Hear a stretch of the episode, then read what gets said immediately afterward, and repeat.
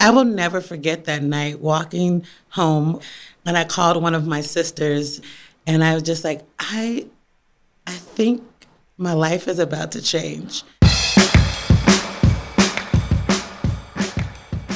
Hey friends, welcome to We Can't Print This. This is the podcast telling the story you don't know behind the story you do. My name is Eden Dawn. And my name is Fiona McCann. And every week, Fiona and I interview a writer of some kind or another about the stories behind their stories.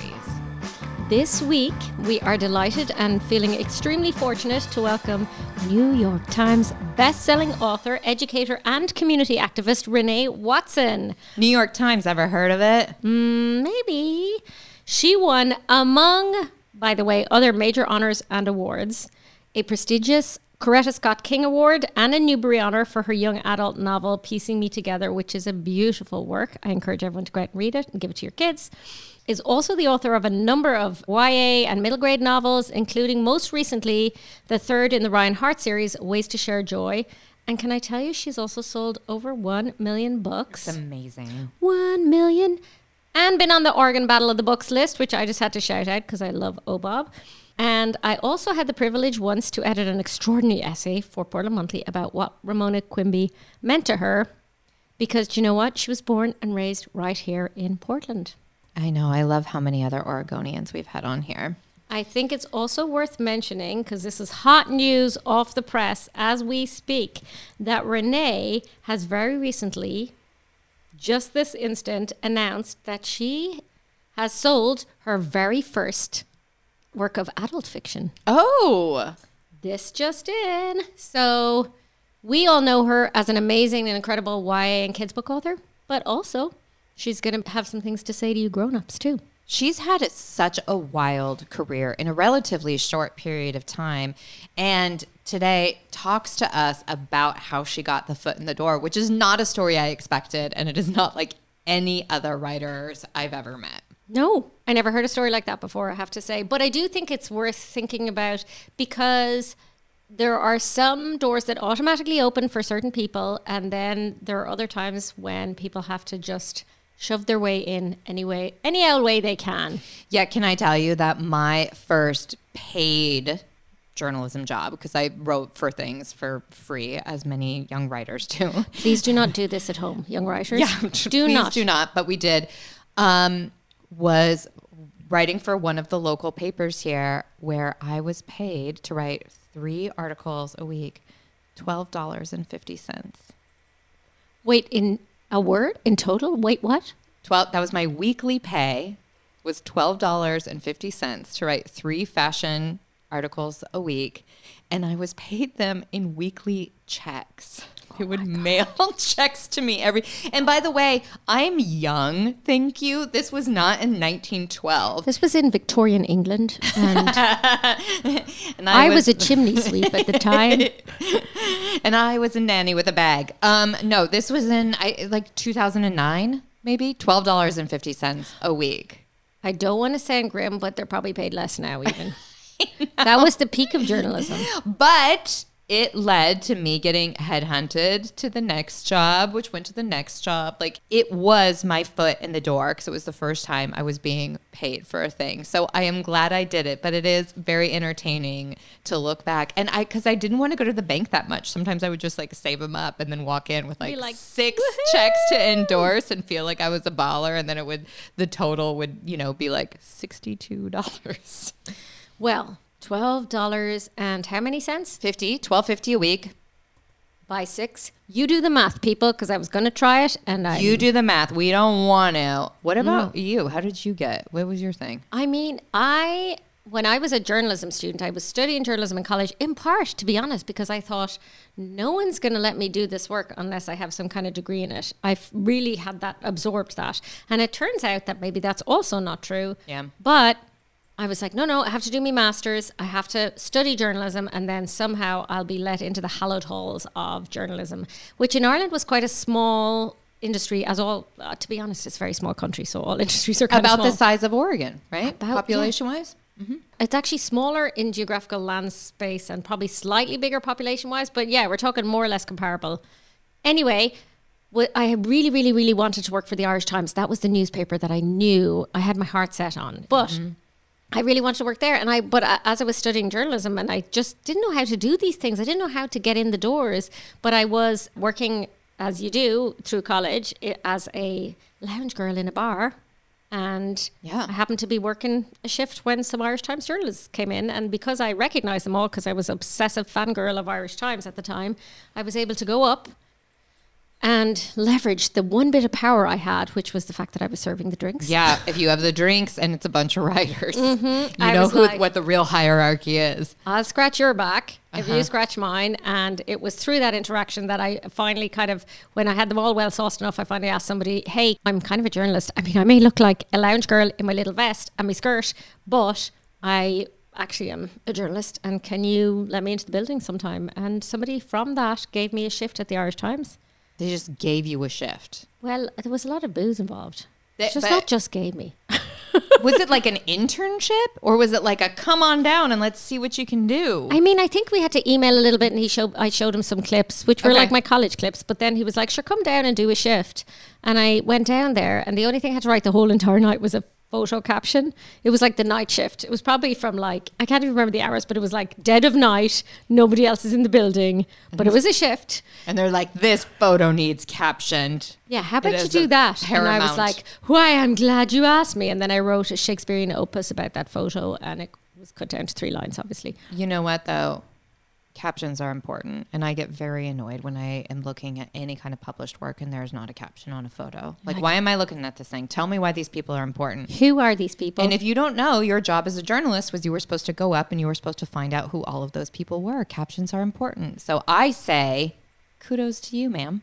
Thanks, lady. To be honest, I sweat bullets over it at the time, but I also, I just felt so grateful that I'd had this opportunity, and I honestly had to muster up so much courage at the time, and I was sweating bullets, absolutely sweating bullets when I went up to them. But I remember thinking, like, this is it, this is the moment, and they were so nice about it because they're probably well sauced at the time. And also because as journalists, we're always like, please God help us. Yes. yeah, Do you sure you want to do this, love? We could use some help. But I love that because it does take any creative world, I think, definitely takes uh, a little bit of chutzpah. bit of chutzpah to like just to put one toe in the door and then you shove your entire self afterwards, drinks tray and all, and in you get. And just do it. Wait, is this the hotel that you told me you worked at or the bar you worked at that was owned by U2? Correct. I like this because I just always picture you like walking past like Bono and the Edge as you go in and like tipping your hat at them. Like, good day, sirs. I'm, I'm walking past Bono on the edge and going, You can do nothing for me, but there's some Irish Times journalists in the corner. I don't care who you are. So, yeah, they were my celebrities. And to this day, yeah, I just, I'm so grateful. I, they were very wonderful about it. And, you know, I still do some work for them to this very day. I mean, she has a column for the Irish Times right now where she reviews podcasts every week. So how is that for a full circle of life? Go All I'm read saying it. is they were good drinks. Um, that is kind of an advanced networking move. I'm not. I'm not sure all of our listeners should go up to the person that they want to work for and try to a withhold drinks and b ply them with drinks all at the same time. But you can just pull that off. That's It's just my story. that's it. It's just my story. That's just her story. And now we're going to get into Renee's and find out what a delight she is. Though I am sad we did not catch the off mic uh, conversation about all of our deep love for 90s hip hop. But just know in your heart that that happened too. This is all against a background of 90s hip hop love. Yeah, exactly. And Bono's in it. And Bono's in it. What a time. So, welcome, Renee. Thank you so much for joining us here today. Now, I know that you were going to talk a little bit about maybe your road to publication. And from what I understand, it began in in school, right? Yes. So, and thank you for having me. I'm really excited to be talking with you all. Yeah. So I I tell this story to young people and well to adults too all the time. I've been a writer all my life. Obviously, not a professional writer, not published, but when I was in the second grade, I wrote a 21 page story, and my teacher was like. Oh, I, I think you're gonna be a writer one day. You know? 21 I know, pages? 21 pages. Can you imagine that handwriting for 20 and the spelling? That must have Um, taken you so long. I don't even I don't know how long it took. I was such a storyteller as a kid, just a natural gift and so thankful for the teachers who kind of saw that and nurtured it Yeah. instead of just saying, "Oh, you know, this is my piece." It wasn't an assignment. I wrote it at home and I brought it to her. In your free time. yes. And so, yeah, so she um, and so many others when I was in school kept nurturing me and telling me write or get me journals and encouraged me by giving me writing prompts. So I've been a writer for a long time. Took myself very serious as a writer. In seventh grade, my play was chosen at Binnsmead Middle School, which now has a different name um, for the spring production for the school to put on. What? Yes. This so, is the ultimate theater kid move. so I'm just saying, you know, just these talents that our young people have that they're just good at, and you don't know why they sing so well, or they can dance, or they're always making beats.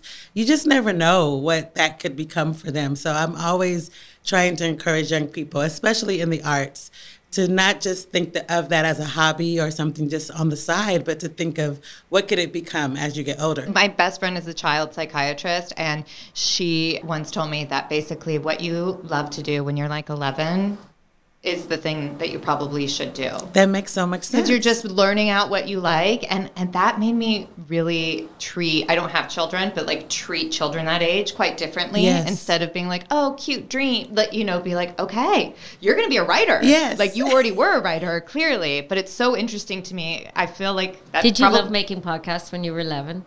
Yeah, I pretty much did. I had a tape recorder and sat down and talked to it all the time. I forced didn't like my cats that. to sit in a row while I spoke to them. I love it. But. I think that that, especially, I do have to know. Can you tell me one line about what the play was? I want to know so badly. Oh, the play. So mm, seventh grade, you know, it was sad. It was a, a girl was writing in her diary. It was called Dear Diary, Of course. and it's Semi-autobiographical. you know, it was like about bullying and this girl who felt very alone, but met a friend who helped her kind of find her way. So it's a story of friendship and you know standing up for someone who is kind of on the margins of the of the school. Universal theme. Yeah, who knew? At se- in the seventh grade, I was already. Yes. Yes.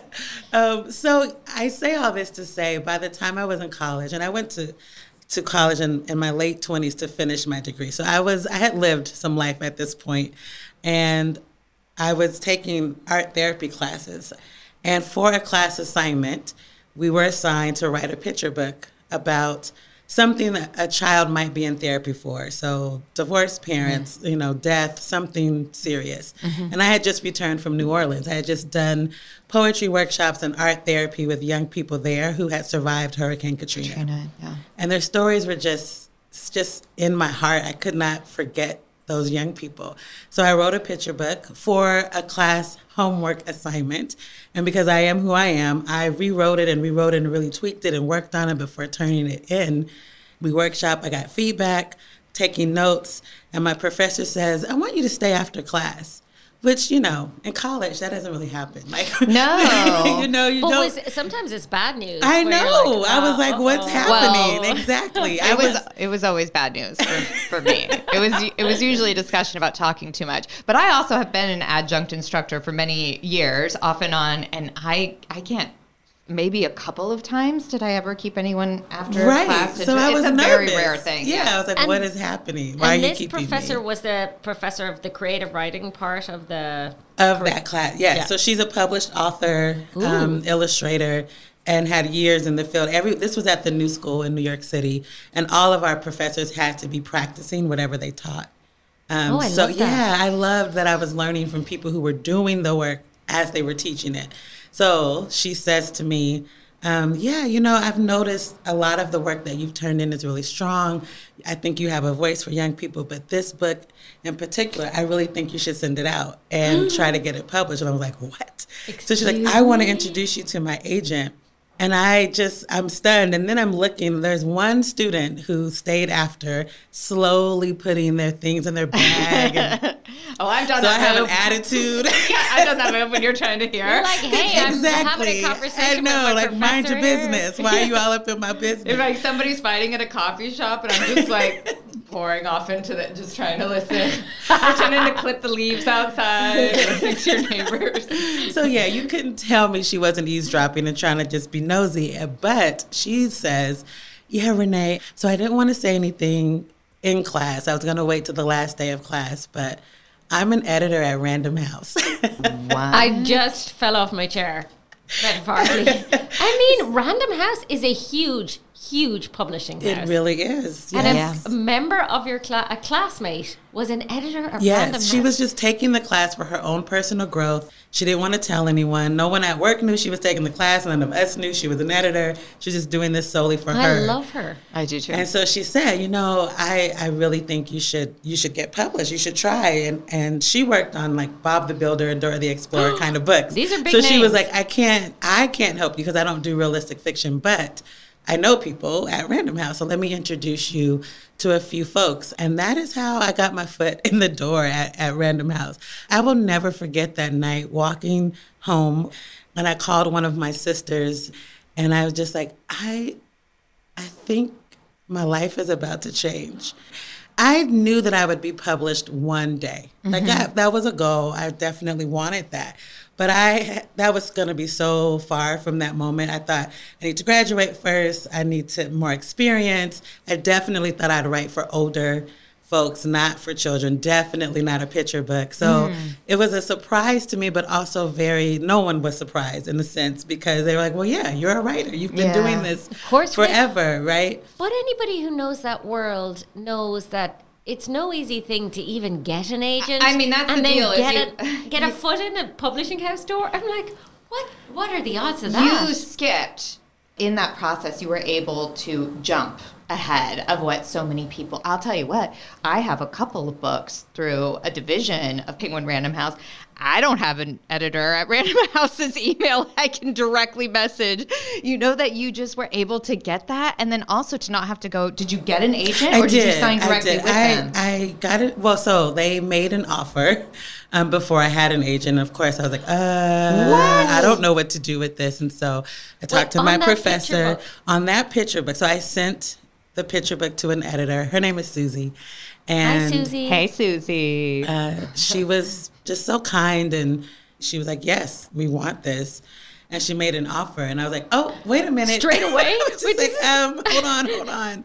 So I talked to my professor, who became a mentor, and I was just like, "This is happening. It's happening really fast." And so she introduced me to her agent, and I will say, I mean, I I didn't even know. I was so naive and young, and just so grateful and thankful it didn't dawn on me like renee you have an offer from random house you can probably get any agent you want right now Yeah. take your time really interview people think about what you want and so i said yes to my first agent who was fine and amazing but long term definitely i needed someone i could grow with um, Yeah, but in the beginning it was perfect. I mean he was able to negotiate a good contract for me and help me understand the business side of publishing.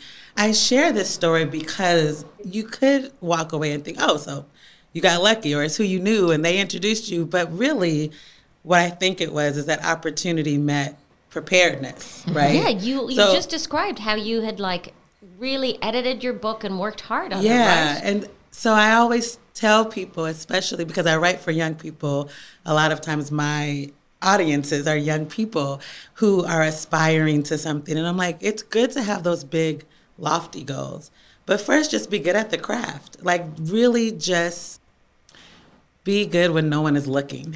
Yeah. Do the work when it's just you. And because I was doing the work and writing so many things, when my editor was finished, when we were finished with the picture book, she says, So, do you have any other ideas? And I was like, Oh, oh, yeah. yes, I do. Because I have been writing for all these years and I had so many short stories that I could make longer into novels. So, my first novel, What Mama Left Me, was once a play. I wrote at Jefferson High School here in Portland. Mm. And I took that, I took those characters and those themes and turned that into a novel. So I was ready. I was so prepared because I had all this stuff just kind of waiting. All this Um, material that you'd already been working on. Yeah, so my first few books, I think probably up until this side of home, were already stories that had been in me from, I'm talking like high school, middle school days when I was writing and just keeping things in folders. The thing I like about it too is, and it's something I often told my students, and I feel like we even try to do here in the building, is it's about sharing your work. I feel like like with, Yes. like a good lesson to get into as a young, as especially as a young person getting into writing is share your work. Don't just keep it to yourself Mm-hmm. because it's a vulnerable place to share your work when you don't feel, prof- or even when you do feel professional. you for know what I mean? yeah. So it's that you're sharing it with people, that you're reworking it, that you're meeting with the kids. All of that about is that like network and community. And that, in my experience, for sure, has been where some of the good stuff happens. It's not when you're just at home by yourself in the basement, you know? Yeah, writing can be so isolating. So I think the more you can engage with the writing community Yeah. and and give of yourself, the better it feeds you too. It's something that feeds me the more I'm out with folks doing writing workshops, getting critiqued, you know, that that give and take of I'm offering something uh, and I'm also going to sit and take something too. All of that has helped um, shape my writing career for sure. But I think that the fact that you had worked your bottom off on this assignment, you know, you didn't phone it in. We've all phoned in college assignments, like for God's sake. But like, that's that's the difference. I mean, you had a class full of people. Where did they publish all of them? Nope. Seems unlikely. Seems unlikely. Um, and I just feel like that's also testament to it's the craft. It's some kind of talent and ideas, and then it's that slog of, okay, I got to get down and get this done in the best possible way. And then it's, oh, I happen to be an editor from Random House. I mean, I believe, Renee, you would have got there anyway if you'd been in that class or if it had been a, a little bit longer knocking on doors. Like, I really think that, but it is interesting that that moment, as you said, you can pinpoint as, I think my life's going to change. Now, I'm curious about one thing that you said as well. You didn't originally intend to write for a younger audience, right? No, never. Never. It's so wild to me that I have picture books and middle grade novels in the world. I never thought I would write for that age. And because that book got published, right? That Yeah. assignment got published. The, it was my first book. It's a place where hurricanes happen. Wow. And it's Um, illustrated by Shadra Strickland. Yeah, and we got to go and uh, go on a book tour and give books to the students who inspired the story. I got to meet Oh them gosh. five years later after there was some rebuilding in New Orleans, and they were in a better place. So it was a beautiful thing for me to be able to go and donate books and just be with the students who who started it, you know, because I wanted to make sure that we weren't out here with this book about them and that they didn't even know it existed. Right, right. So, uh, it- yeah, it was a beautiful experience to be able to go with Shadra, and we did poetry and art workshops with the young people. Did something just click when you started writing for middle grade? And w- was there different feeling to your writing, or do you feel like people were drawn to it and you said, "Okay, sure"? You know, I think I probably was always writing for that agent I just didn't know it. And no one oh. told me. People would say you are a good writer or that was a good story. It wasn't until I was in school that I learned, oh, this is YA or this is middle grade. You have a voice for middle grade. One of my professors would always say that. And I was like, really? So then I just started reading those books. I reread books that I grew up on and then all the new ones that were coming out. And I was like, this makes sense that why she's saying this to me. And I was working with young people at the time. So I was a teaching artist for many years. I mentioned teaching poetry to young people. I did that work in Portland, and once I moved to New York for school, I was doing it there as well. And their stories, my students, who I would be with, oh, let's see, maybe three times a week for 90 minute sessions mm-hmm. for the whole school year. So I got to really know them. And they were my inspiration for sure, my first students. Hmm. How important is school for somebody who wants to be a writer? Like, did you do you think it's valuable to sort of put your, you know, your chips into some kind of college program? I do. I mean, I think if it's not college, I know everyone can't afford that. That's a privilege to be able to go. I was on full scholarship. So if you can't go, I do think it's important to be in a critique group. So I have two groups of people. Mm-hmm. When I just need to be loved and I just need to be encouraged and I need a cheerleader, I have those readers who I know they're just going to love this and that's what I need right now. but then mm-hmm. when I really need the real feedback of like this whole chapter, what is happening here? This doesn't you know, work. like, This um, doesn't work. Right. Yeah. In our house, we call it flat. support or solutions. Right now, do you need support or solutions? And sometimes you have to say it up front when you're like, here's what's going on. I just need support Yes. for the record. Yes. This is not solving anything. And then that's some- so true. Just tell me you love me and I'm pretty. And then sometimes you're like, I need solutions. Yeah, that's Help me life. work through this. that's yeah. a good thing to keep in mind for all things. So yes, I, I think it's important if you're not going to college to enroll in workshops, to get writer friends or people who love to read. Everyone's not a writer, but I have had great feedback from a, a few friends of mine who are avid readers. So they just know good stories. Yeah. And they're able to give me feedback, especially in the beginning of my career. So, yeah, I think it's important to connect yourself with a community of creative folks who you can kind of rub up against and learn from, and they can learn from you, and, and you perfect the craft that way, for sure. in a way like you're describing i don't think i even understood the possibilities of those worlds when i was younger and what you needed you know the idea of going to college and studying writing was ridiculous because that's not going to get you a job Exactly. Yeah. So many people said that to me. yeah and oh they did Oh, yes. and you were like i don't care It felt Well, no, I cared. I was just, I just, I knew, I just felt I was put on this earth to do this thing. And how can I make this make sense for my life? And so I had people who were just like, I don't know, like that. I don't. Yeah, sorry, What you doesn't want doesn't exist. exist. Ex- exactly. yeah. I mean, I feel like people just couldn't dream with me, and so I had very few people who fully understood or supported what I wanted to do, and then I was just courageous. and confident like I, I do think you have to believe a little bit in it like it's so easy to be moved off this path Yes. Well, So and that's why I have to say I was really excited you were coming on today because, you know, question. I feel like when you are um, in our world, sometimes people ask you like, where did you get the confidence to do that, or where did you? Sometimes maybe even where did you get the audacity to do that? Whether it's be a writer or like I host a lot of events, but things that make you have to like be in front of a lot of people and be really confident.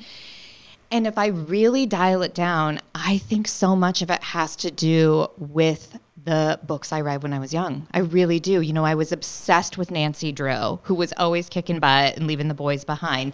Babysitters Club. yes. My oh my nobody was cooler than Claudia Kishi to me. Are you kidding? And then obviously our girl Ramona Quimby, mm-hmm, mm-hmm. who as growing up as Oregonians, like we saw her and all of her glory and her funk and all of it, but it made you not it's true it made you not afraid to be the audacious young woman. Damn, I'm just listening to this thinking, but then I was stuck down the back of the wardrobe trying to get into Narnia this whole time. Like it does depend on the books you read. It I'm does. But those those audacious characters, I saw myself in them and they gave me inspiration and a little bit of that courage. And I was excited to know about your work in general because you're doing that for a whole other generation. Oh, thank girls. you. I And hope so. I know that you are, and and for other people, you know, those those people I talk about, most of those characters were white. You know, I mean, obviously not Jessi and Claudia, and there are some of the babysitter girls, but um, that you are able to give that so that especially young Black women can see themselves in a character so clearly. I think it's just so much more formative for all of us than we know. I think so too. You know, I, I always say that yes, I read those books. I love Judy Blume. Like I was an avid reader.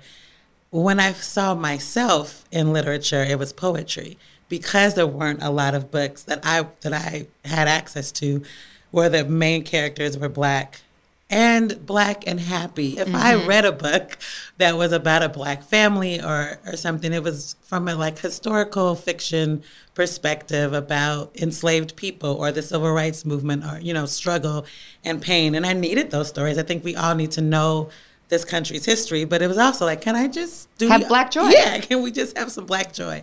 And I didn't know how to articulate that as a kid, but I had the poetry of Nikki Giovanni, Maya Angelou, Langston Hughes, Gwendolyn Brooks, and that is when I was like, you know, these people they sound like my people. They're they're talking how my aunties and and the folks at my church talk. They are saying things that I care about and that I'm thinking about. And so I gravitated to poetry for that reason of what you were saying. Mm. And and I think that is when I got discouraged and there are still moments where you're just like I can't do this or what have I gotten myself into? um, I don't know how to finish this book or this project. Yeah. Or I'm trying to advocate for things like my characters looking how I describe them, the tone of their skin, the kink of their hair, the size of their body on the cover all of those oh, of things course. you have to yeah. kind of push back against in publishing. I think about Maya and Nikki and mm. Langston and these giants who wrote their story with no shame and with great pride. And I lean on their example. And I think that is what helped me keep pushing when I would have people say, that dream is wild and i don't you you need to figure out how to make some money. Uh, that's not going to make money for you. You're not going to survive. Or new york is hard. Are you sure you want to move there? You know all the kind of and and i think some of it was out of actual care you know, there were some people who were just like trying to squash my dreams, but there were people who loved me. And maybe, you know, and is it too much? And how all of that. All That's of that. their own fears. Right, that right. That they put on, on you. Mm-hmm. Exactly. So, yeah, I leaned on people who had done so much and they gave me strength to carry on. And that's what you're doing now for this next generation, which is wonderful. I grew up in a, you know, a small country that at the time was pretty insular in certain ways. We you know, we had mass emigration, but I didn't really know very much about the world at all. And I learned about it through books, so much of it. And it, it and for me, a lot of the books I didn't have Nancy Drew. Maybe I did have Nancy Drew, but for some reason that's not resonating. But I, I didn't have the Babysitters Club. Oh. Um, so I read a lot. Yeah, no one can see the faces that Renee are making right now. Yeah. We're just we're. I'm just sad. I'm like, oh no, you didn't have the baby. You didn't have the babysitters. Club. this is how we became so entrepreneurial. I did have yes. that. I had a lot of books, and my parents were great, and we went to the library all the time. But I remember that a lot of the characters who were doing the fun stuff were male, and so my first stories as a young writer were all male characters because I thought, oh, uh, the, uh, the fun happens to men. They have the adventures, so I have to be a male protagonist in order to have oh, like adventures. That makes me so sad. I just love the idea now that there are young black girls who will read your book and see that they can be the protagonists in their own story. Yeah, and that's that's awesome. Yeah, that's a and and you probably can.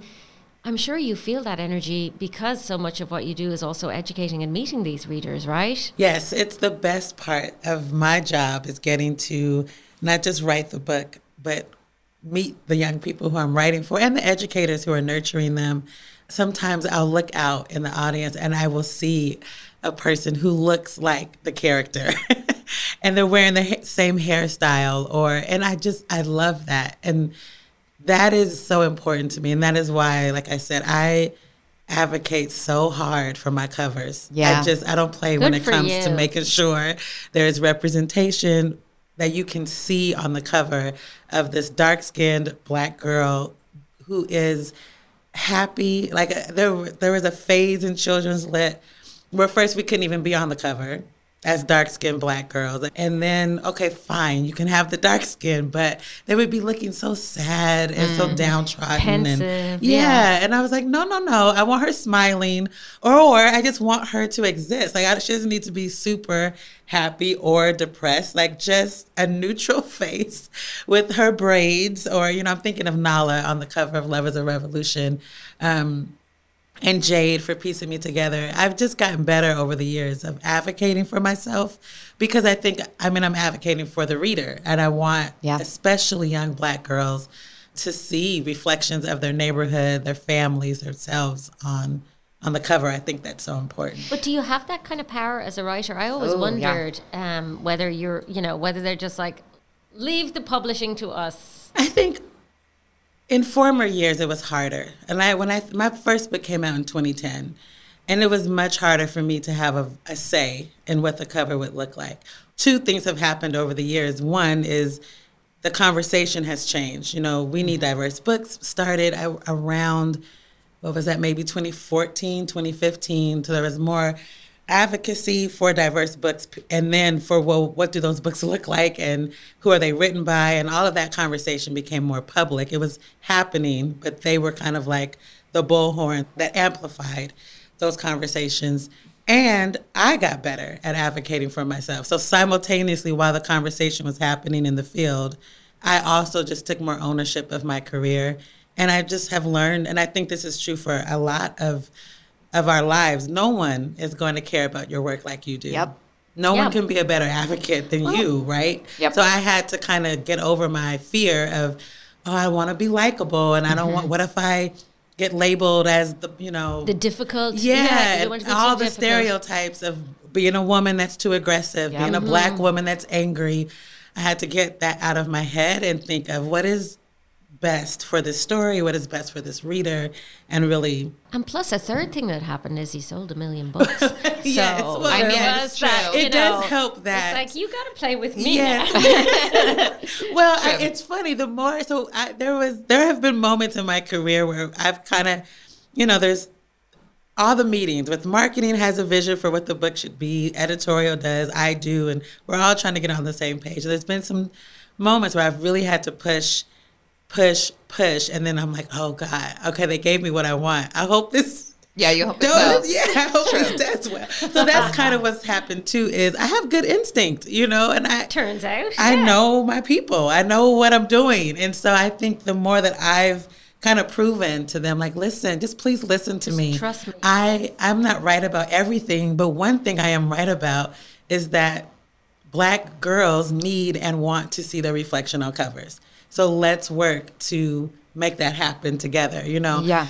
And I feel like that battle, well, a couple of things for especially starting out writers. I always feel like I do feel like choose your battles. Mm-hmm. Like there are some things that are not that important to me where somebody's like, I feel like we could cut that chapter. And I'm like, okay, well, I kind of liked it. But if we need to save space so that when you can have those things where you're Absolutely. like, look, I am a team player. I hear everybody else, but this thing Yes. is a non-negotiable for me. I do think is important, you know, and so that when you do have that firm thing, and then the other part to it is especially your age of readers, there is something about books we read at that age that imprint on our brain.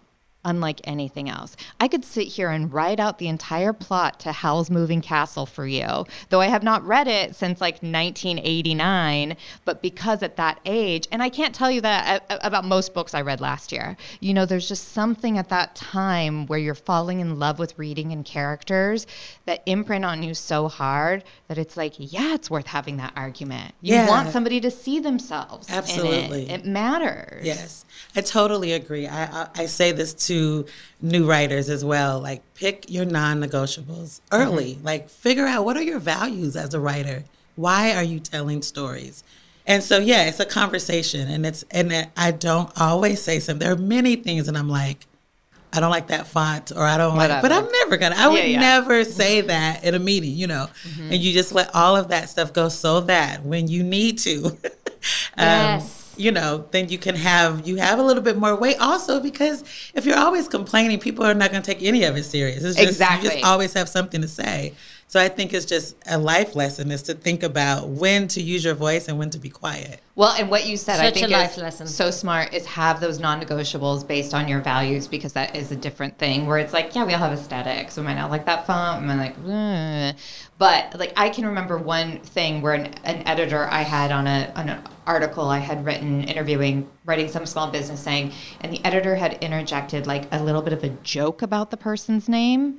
As people who have unusual names, I just never think it's funny. That was such a thing. I'm like non-negotiable. This is getting cut. And I think I came in so guns ablaze, and he was like, "Okay."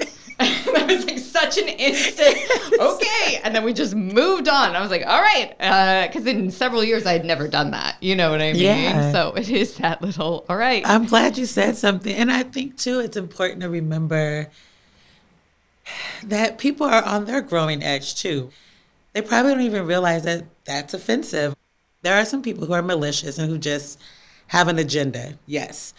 Most people, I feel, just they want to make the best product possible, or they're just trying to make the story the best that they feel it's going to be. And and we might disagree on what that looks like. And so having conversations and really listening and trying not to come in with my judgment about the industry and publishing and all that has also helped me i think long term just have the staying power because you can get discouraged and frustrated. You're like, why do I even have to have this conversation? I can't believe we're having a conversation about making a, a big girl be big on a cover. But that is where we're at. And so, what am I going to do? Either I'm not going to write the story or I'm going to have the conversation and make sure Nala looks like herself or Amara from some places more than others. And I've realized that in having that conversation, most people are like, yeah, why don't we see that more? And we actually should and let's make her fashionable and let you know and then they get into it and it's a beautiful moment of growth i think for the team and for marketing and uh, the artists and everyone that's involved. But i had to be the person to kind of raise my hand and say hey guys can we just you know? open up a conversation yeah. i mean the thing yeah. is that's good for everybody. I want white boys to see that on the yes. cover too. Yes. i want everybody to see that on the cover. I think that that's that can only be a positive. But it is always worth going in. I think I had a tendency in the past to just sort of walk into the meeting with somebody like a publisher and be like, well, they know everything. You know, they I, you know, and nobody knows everything. and we're all, we need to push all of these things as we go along. And we're part of that push a little bit. And not to sort of assume that somebody, obviously, you have to respect expertise to some extent, but it doesn't mean a conversation can't happen. Absolutely. Well, and it's a great argument of why diversity matters, not only in these like placating ways of like having a character of color. Yes. It's like, no, you need to have you need to have diversity in the art department and the marketing department as the authors because that's everybody is bringing their perspective. Yes, absolutely. Yeah. Um, I do have one more question before we let you go. I'm really curious as you write for this age group and have now for several years, as the I feel like kids are changing so much, the world is changing so much, but you keep writing for people that are generally the same age. I, am just interested, like, how does that change how you write about them? Does that impact the way you're writing for middle grade kids? I don't I don't think that it impacts the way that I write. It might impact, you know, Some they might have a cell phone versus I don't know, ten years ago. A sidekick. You wouldn't have had right. You would have been not on a cell phone. A but um, I think at the core, even how you were saying when you were younger, how much you read and the things that mattered to you, I think at the heart of it, humans are dealing with the same emotions over and over and over and over again, right? And that we all want to be seen and we all want to be validated. We want to be heard. And so in that way, I can keep writing for them because I know young people in the in the larger sense of just like I know what is happening at that age where you are trying to figure who you are, you're trying to uh, blend in but stand out, like all of the complications and nuances of being a young person. Um, I think all of that remains the same. So I just have to be good at in my real life being in relationship with young people so that I can be listening and have my ear to the ground of how they say what they say. But what they're saying and what they're talking about is the same. It's the same stuff I was talking about and worrying about um, when I was their age. So, yeah. That's oh, the dance. That's interesting. You must always be the coolest person at a party then, because you like know. I don't know about that. Really, I feel like you would know all the slang and all the stuff to be cool. Mm. And I feel I walk up to kids and I'm like, "Are you hip? How you doing there, fella?" that is hilarious. that, yeah, you're still cool, Eden. Thanks. Promise. They're like, get, um, get this narc out of here. One final, final, final question is: I wondered if you had to leave any young listeners, I guess, with some advice who who want to become an artist or a writer or something, and that path can sometimes seem impossible, like or like it doesn't exist for them. What would your advice be? I would say do the thing that scares you. It's okay to be afraid to pursue it. I think when we're afraid, it's a signal that we really care about it. So do the thing that you're afraid of. That's the only way to become brave is to actually do the thing. And if you don't see anyone that's doing it, then you pave the way so that the next person who comes after you won't have it so hard. Um, so just because you don't see anyone doing it doesn't mean that it can't be done. Brilliant. Words to live by. I know. Words- Feels good. It really does. Um, thank you, Renee, so much for joining us. I feel like we could talk to you you. for hours.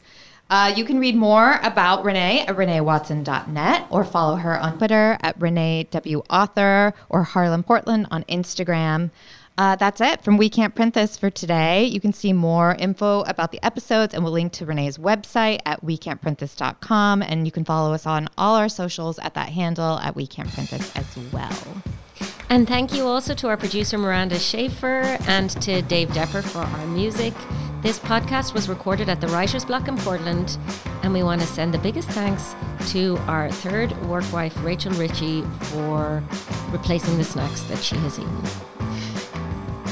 We have we have things in a very important hierarchy here. Um, if you are a writer with a great behind the story story, write to us at we can't print this at gmail.com. Thank you, Renee. Yeah, Thank thank you you. so much, Thank you. Renee.